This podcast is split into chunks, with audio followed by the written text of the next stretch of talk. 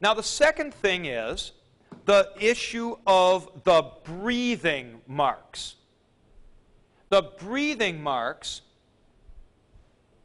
are these little things in front when a verb, uh, no, not a verb, any word begins with a vowel. I'll put a couple of them up here.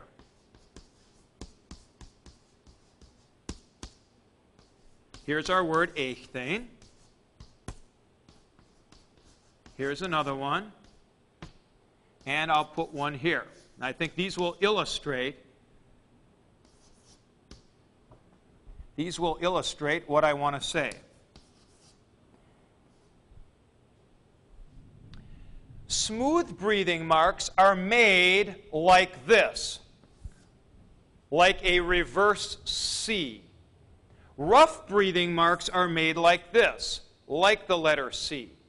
Now, as a matter of fact, uh, investigation seems to have shown, if you'll bear with me on this, seems to have shown if you take the letter H and you divide it in half, okay, cut off the bottom, add chocolate, it makes a great dessert, huh? I, I realize it's getting a little complicated.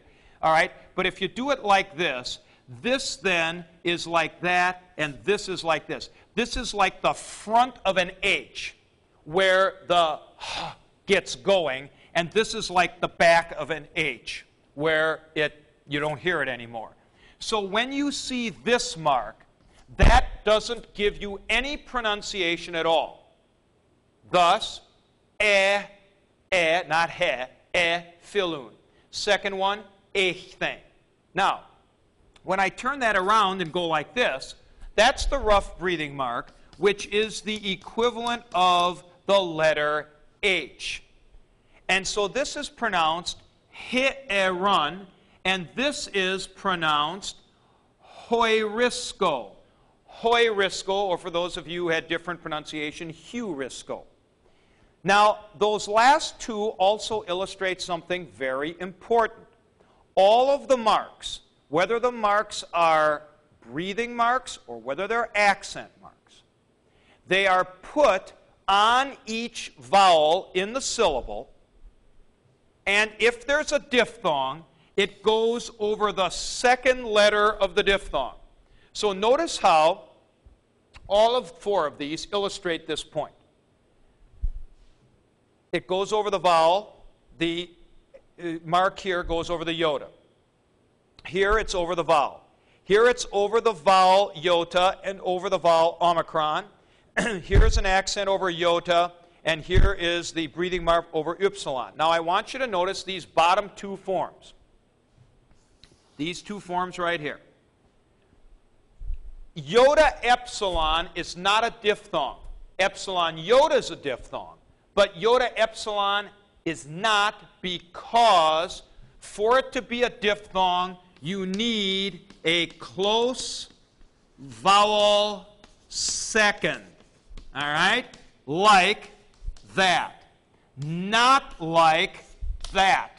That does not cut it because the close vowel is first and the open vowel is second. Close vowel, remember on the chart here, the boxed ones are the close vowels.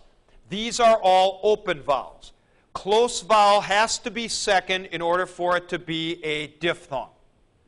So, if it's not a close vowel second, it's a separate syllable. And this would be he e run. He e run. Three syllables. He e run. This is okay. Hoi risco. Hoi, hoi risco. So this would actually be pronounced hoi risco with sk together you tend to slop over on that a little bit probably, hoi risco, but really, hoi risco. In general, there will be one accent per word and one breathing mark on the front if there is a vowel. One accent per word and one breathing mark if there is a vowel.